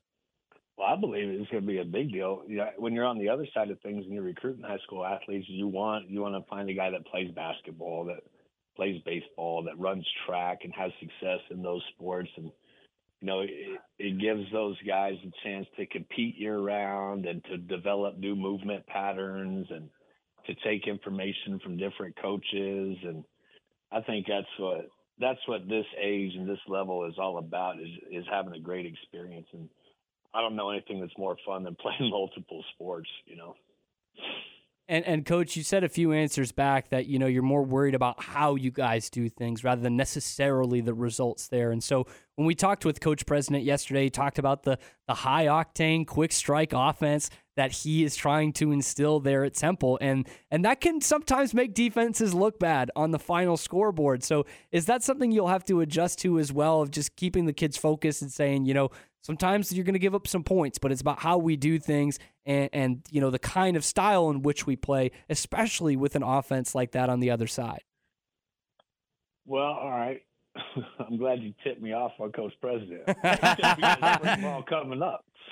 And so again, that, that makes the case for simplicity because when an offense is going that fast, they're limited. You know, they can't. You know, it, they're limited in the kind of plays that they can run. And so if you can educate your defense about tendencies within a tempo offense, I think you can still have success and keep points off the board. It could be it's a double edged sword. You know, it's because uh, you don't want to hurry up and go three and out on offense. If they do, then we get the ball back, and I'm just good with that. But in in those situations, you want to take away the explosive play because tempo's not made to go, you know, three yard handoffs and get first downs like that. They're trying to hit a big explosive because you're either fatigued or you're not lined up. So it'll help us uh, in a lot of ways. It'll simplify communication and um, teach our kids how important it is to keep those explosive plays uh, to a minimum. New defensive coordinator Thomas Rocco with us here in the press box on ESPN Central Texas. Coach, again, welcome to Temple, Texas. Have a have a great week. Look forward to talking to you throughout the spring and and have some fun. I'm looking forward to it. Thank you all for your time. I appreciate it. All right. Coach. There goes Coach Thomas Rocco, defensive coordinator for the Temple Wildcats. And impressive resume. We went over a little bit. Uh, he's been a head coach uh, at Tyler Junior College, had stops at Midwestern State. Uh, also did some coaching uh, at Sam Houston State, West Texas A&M. So he- he's he's been in the college ranks for a while, and some good programs, and some too. really good Yeah. programs too, and and done an outstanding job everywhere he's been. Uh, I I think if you're the Temple Wildcats, you've got to be excited about both your coordinators that are coming in to try to freshen the things up and give you some different opportunities. And if you're a player and you got these two guys that we just talked to, I don't see how you can't get excited and be ready to run through a wall for either one of these guys. I was gonna say, if I were a player on this team, I'd be excited to get to work right now in, Yes. January. You know, even coming off a, a tough season, and let's be honest, I mean that's that's not a fun thing for, for anyone. But and it's not a typical thing for the. Temple Wildcats. Right, right. Especially when you you've never seen this growing up, and uh, we we know the potential that Temple has, but to be able to pull in both these guys, both guys who just looking at their resume could have been head coaches in the right situation in high school this year, like if they had gotten the right call, right? But instead, they're they're both coming in to coordinate your team and make and make your team better, and I just think that's two strokes of genius. I mean, with, with the guys they've brought in, with the resumes they've got, with the guys they've coached under, played under, the level that they've played and coached at. Um, this is two terrific hires, I think, for Temple. And and you know, we talked to both of them the last two days, and they've they've certainly got their heads on straight. I'll say that they're they're looking at the right things, and this is this is going to be a bit of a process. It is. It's going to be fun. I can't Yeah. wait for spring training. I really can't. I want to go out and watch Quicker them. than you know. Yeah, it'll be here before we know it. Oh, by the way, coming up in just a few days, the UIL realignment as well, and that could get that could get very very interesting, especially for a here. lot of teams around Central Texas, and for the Temple Wildcats. There's some rumblings of, you know, some more movements. You know, two years ago it was a huge move for the Temple Wildcats. The Killeen schools disappeared. Yep. Something that they've been playing for for a long time. Does that come back together? Uh, I don't know. There's some rumblings about that. Should be a whole lot of fun, and we'll have a lot on the UIL realignment coming up right here on the press box. Coming up next, let's get back to some college basketball. That's next on the press box. Baylor, Big 12 women's basketball on ESPN Central Texas. The 13th ranked Baylor women back in action Sunday in Stillwater against Oklahoma State. 12:30 for the countdown to tip-off. 1 p.m. tip-off Sunday. Follow the Bears through the Big 12 Conference with Derek Smith and Lori Fogleman here on the flagship station for Baylor women's basketball, ESPN Central Texas. Rise and dine with a Fiesta brunch at La Fiesta every Saturday morning. Come enjoy family recipes made from scratch, like huevos rancheros, breakfast enchiladas, chicken and waffles, or on the lighter side, avocado toast. And don't forget to try their Mexican coffee, fresh squeezed orange juice, or even a peach bellini. It's a Fiesta brunch. La Fiesta, located off Franklin Avenue in Waco. La Fiesta, where passion is our most important ingredient. The importance of a good set of tires on your vehicle is key for safe and efficient travel. Texas weather can drastically affect the condition of your tires. Make sure your family is safe no matter what the conditions bring. At Gish's Complete Car Care Center, they carry and service all major tire brands Yokohama, Michelin, Goodrich, and more. Let their team of seasoned professional service technicians service your vehicle today. Also, take advantage of their easy and efficient drive up canopy and complimentary shuttle service to get you where you need to go until they get you rolling great again. Kish's Complete Car Care Service, where keeping you safe is their business. Kish's Complete Car Care Center, located at 5300 Franklin Avenue in Waco, and CompleteCarCareCenter.com. Hey folks, Derek Scott here with Jim Turner Chevrolet. 2024 is here, and it couldn't be a better time to purchase your next new Chevrolet. For an example, Silverado is as much as 10000 off, Traverses 5000 off, and the all-new Equinox 3000 off. And we also have the largest selection of new and pre-owned inventory, folks, that we've seen in years. And we don't play any of the games or gimmicks, just honesty and transparency. So give us a call, 840-3261 or 24-7 at turnerchevy.com. And remember, folks, we're only a heartbeat away in McGregor, we treat you like family. Find new roads. You're listening to ESPN Central Texas, live from the Allen Samuels Studios. My house has a new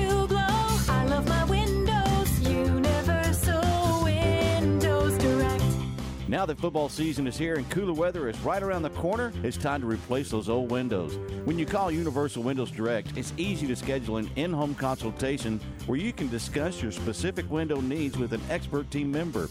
Universal's exclusive Unishield windows have 11 times less air infiltration as standard windows and have been awarded the most efficient windows by Energy Star for eight consecutive years. They have financing options to fit any budget. That's any budget. Contact Universal Windows Direct for a free in-home estimate. UniversalWindowsCentralTexas.com or call 254-301-7760. And don't forget to check out their great Google and Angie List reviews. I love my windows. They've got that brand new home effect. Universal Windows Direct. From the Allen Samuels Dodge Chrysler Jeep Ram Studios, this is KRZI Waco, K222DC Waco, K265DV Temple, ESPN Central Texas. On the road with Mr. Rhodes. Hey, here's a shocker. Cars are bigger than people. So if you're behind the wheel, be careful. Those crosswalk stripes, yeah, they aren't left over from National Painted Street like a zebra day. They mean you need to stop for people in crosswalks and yield the right of way when turning at intersections. And no looking at phones, photos, texts, emails, or holding your jeans or where that nickel fell. Oh, and please slow down. Sound device mixed in with professional sound effects. Be safe, drive smart. A message from TxDOT.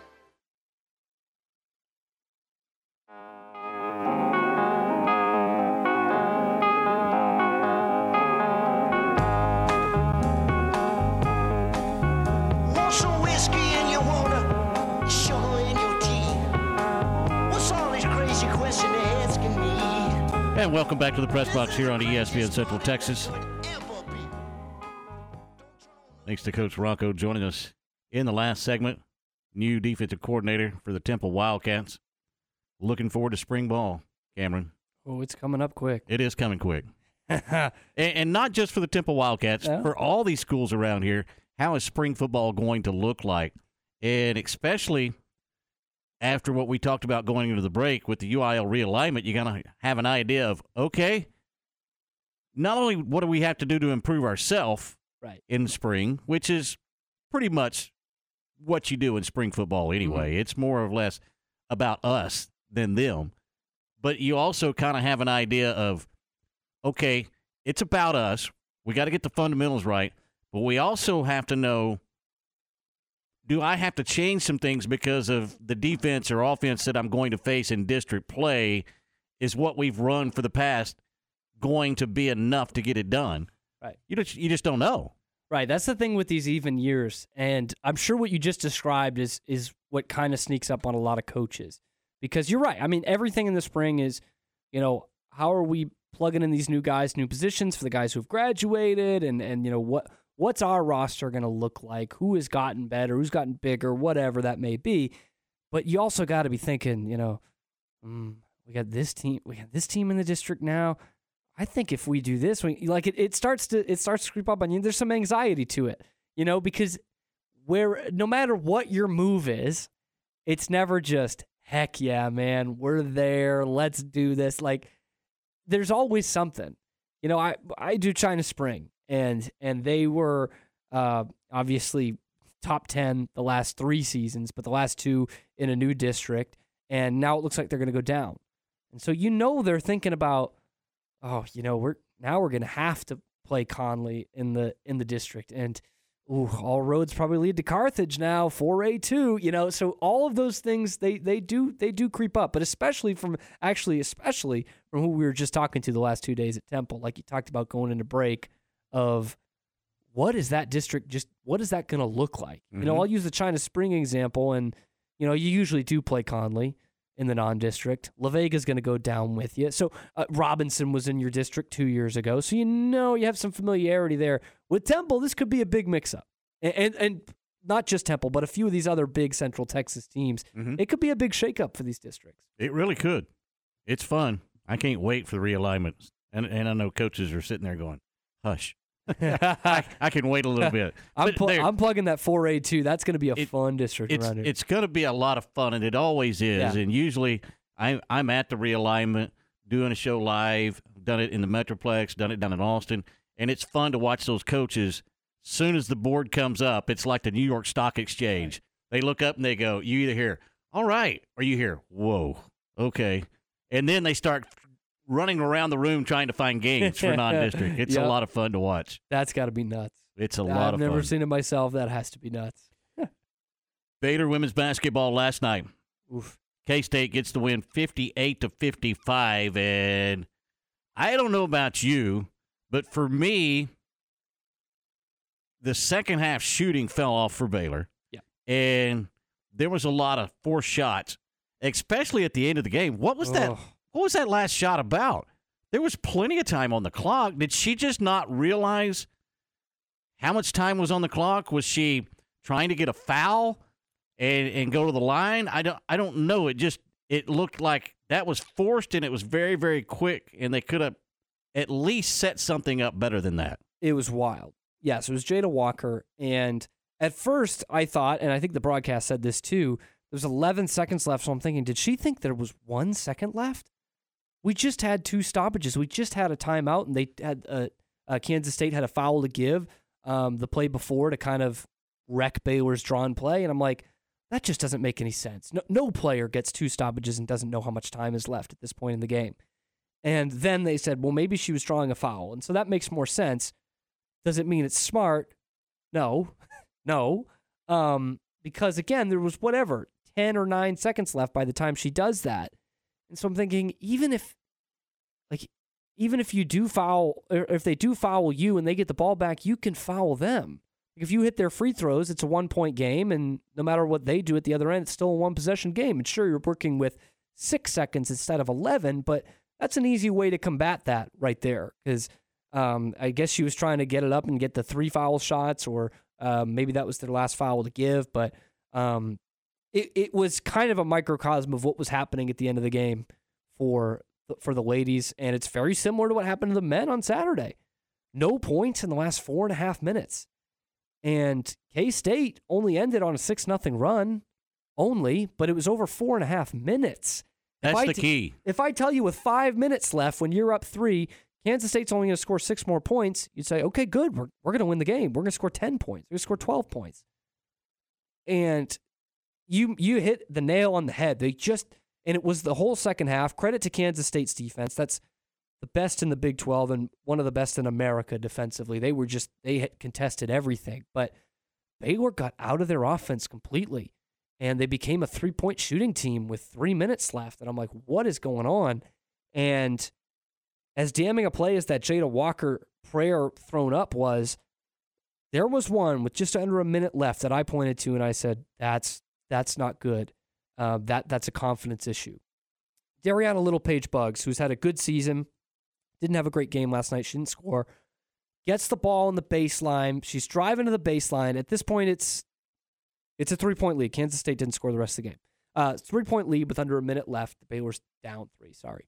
And she's driving on the baseline. Kansas State has a helper coming to close her down, but she's got a, she has a look to the basket, but she doesn't do it. She Doesn't even- take that shot. doesn't She even look have. at the rim Yeah. or didn't even look at it. And you could see when she got the ball, she's thinking pass the whole time. And Dre'Una Edwards, who's one of their best players, is open for a three, but you've got a layup. like, you know, it, and there's not three seconds left. There's 57 seconds left. You're not playing for a three pointer here.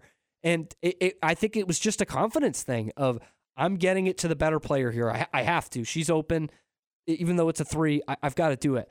And I, I just think there's a couple of players on this team right now that that are just going through a confidence issue in the middle of a season where they've lost a few games. Sarah Andrews is still one of the best players in the country, um, but she's hit a snag in, in her jump shot. And you saw it again last night. And at the beginning of the game, Nicki Collen telling her to be aggressive. You know, get, shoot your way out of this, but be aggressive, make the right play. And she was early on, and then it they just really seemed to tense up in the last few minutes, especially. But the whole second half of that game, they, they scored 16 points in the second half. Yeah, and I thought I thought they tried to force the issue outside the arc too much in that second half. I really did. I, I'm not saying work the ball inside and go to the glass all the time, but work it to the elbow. Take some some short jumpers. Build your confidence up. Maybe draw a foul if you want to work Yeah. it down sometimes and get to the foul line. But I felt like in the second half they were forcing the issue from outside the arc and just trying to say, "Oh, we're going to get hot again," and they never did. Yeah. And, and to this end, this is where I thought Kansas State played it perfectly. We've seen it this year. Nicki Collen has said this in her press conferences. They're a finesse team. They're not a tough low post team. They're just not. They're not going to take it to your chest and get to the hole. And a lot of times that's okay. But what Kansas State did was they said, we can we can contest everything. We can get in their shirt here because they're not going to drive on us. To that point, they're not going to get to the free throw line. They that's not the way they play. They play with speed, with pace, and with space. And Kansas State said, "Well, we're just not going to give them the space." Mm-hmm. And you know, if, if they're calling every hand check, which they don't usually do in the Big Twelve, men's or women's, then maybe we'll have a tough night. But they just said keep contesting until they start calling fouls or until they start going at your chest. And to your point, Baylor never did it. Never did it. They they kept trying to shoot around it, find space on the outside, and there's just there's an adjustment you got to make there as a coach, even if it's not till the fourth quarter. You got to say, guys, we've got to put the ball on the floor and get to the rim here a couple of times because maybe you know we're we're probably not going to get layups every time down the way they're defending, but we will get to the free throw line, and they didn't do that. And so credit to Kansas State there. That was their strategy of hey, make them do something they're uncomfortable with, and Mhm. Baylor didn't do it. They stayed quote unquote comfortable, forcing threes and shooting. I think it was four for twenty from three. So, uh, yeah, not a good way to end the game at all. I think it was one of their last seven from the floor. scoreless in the last four and a half. It it just can't happen. They had three turnovers in that span too. Um, plenty of chances to to cut into it, take the lead, tie the game, and uh, that offense was just completely out of funk, completely out of funk. Specifically, that whole second half. Yeah, second half was was where it kind of started rolling up on them. I, I thought they played pretty well in the first half, honestly. Yeah, led for 31 minutes. Yeah, and it just it didn't happen. they've- and they've got some first make in the. Foster. Yeah. for either the men or the women last night. That's disappointing. Yeah. but they'll get right back at it uh, coming up in just a few days. How about tonight? I'm really interested in Big 12 women's basketball tonight because I want to see what this looks like. UCF going into Fort Worth to take on the TCU Horn Frogs, who forfeited their last two games, who had open tryouts. They get a girl off the volleyball team, and she's now on the roster, plus three others that made it as walk ons. What's that going to look like? That's what I'm fascinated by. And the eyes of the conference are going to be upon it tonight. Oh yeah, and it's and shame on ESPN for not putting this on the big channel. Honestly, because this is a this is this may be the biggest story in women's college basketball right now, and it's going to be on ESPN Plus instead of on one of the big channels. And if they had it on one of the networks, that's a small way to make a negative situation more of a positive. Sure. Because of what you just said. People want to see what's going to happen. Like I know it's a it's a terrible situation what's happening at TCU and you might say that's not good for the women's game, but getting a lot of eyes on a on a Tuesday night women's game with two of the bottom teams in the conference, that is good for the women's game.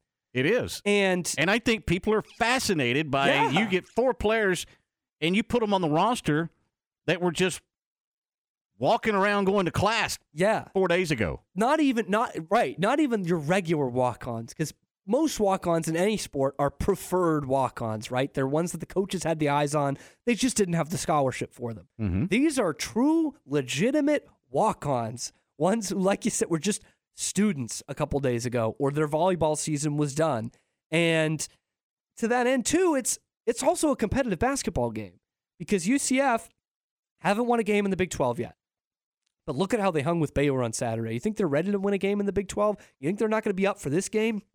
They sure as heck are. And for TCU, it is more of a intrigue factor. Again, I, we can't say it enough. This team was 14 and 0 coming into the conference season. I know it wasn't a gauntlet of a schedule, but TCU women's basketball had like never done that. You know, Mhm. this this was a turnaround for them, and it just kind of all falls apart within a matter of days, losing games and then and then just this horrible string of bad luck and injuries. Uh, I, I hope I hope they have a great crowd there tonight. It's at TCU, right? It's in Fort Mhm. Worth. Yep, It is. I, I hope they get a great crowd there tonight, um, because of course this team does deserve their support for what they've had to go through. But uh, I'm interested to see if they come out with a fire in their belly, how how they're playing, what what the new girls do if they get into the game. Uh, it, it, there's a lot of intrigue surrounding this game, I- I- and I it's think gonna it's be fascinating. It's not like they're going up against number five in the nation. No. no, that's that's a different story. That's like that's like seeing those SMU teams when they got out of the death penalty, playing at Notre Dame and Houston and all those. But this is should be a good competitive basketball game with a pretty sizable intrigue factor there. I I'm I'm I'm all in. I just want I'm to see watch how, this. I want to see how it unfolds. I don't watch Big- a lot of Big 12 women's basketball outside of Baylor. I'll watch this. I think I will too, just to see, you know, what in the world? How is this? Because they're going to get some playing. Uh, some of them, They- I don't know if all four of them are going to get playing time, but a couple of them are going to hit the floor. Just by just by the math. Yes. If they just had enough that they l- could not feel the team, six players, then yeah, they're going they're going to have some some opportunities to get out and touch the court. Fascinating. I think it is. in the middle of a conference schedule in the Power Five.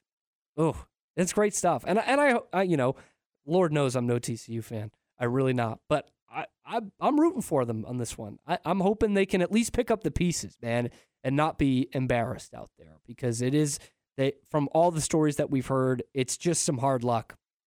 And I, I hope I hope they're able to find some good luck here. It starts with facing a team like UCF, hopefully. But they battle Baylor.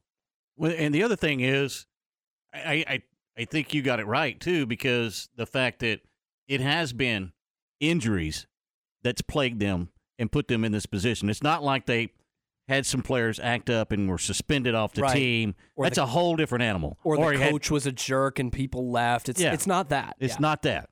And so that makes it even more intriguing of how how do they put this thing back together again with some with some students that were walking the halls basically just a few days ago Yep, and shooting hoops at the rec I center. mean, what if you're what if you're one of these four girls' parents? How excited are you? Yeah. And you make your you're going uh, we're going to Fort Worth tonight. yeah. I mean, it's got to be high water. It's got to be exciting for them too, right? It's gotta be. It's gotta be. I, I just I, I would have loved to have seen these open tryouts because you know at, at a Big Twelve school like this, there's a lot of athletic talent that's I don't. Yeah, I would like to know the numbers. I bet Yeah. Steven Simcox may know that. We may have to try to get him on again because I would like to know. I mean, there was not just four girls that showed up and said, "Hey, No. I want to play basketball in college, and let me give this TCU thing a run." I- want to know the numbers, sheer numbers of how many showed up for that because I, I would say there was probably a good number of of girls that showed up and said, "Hey, why not?" Yeah, and it makes me think of. I got a quick story here. This this girl I went to to Baylor with.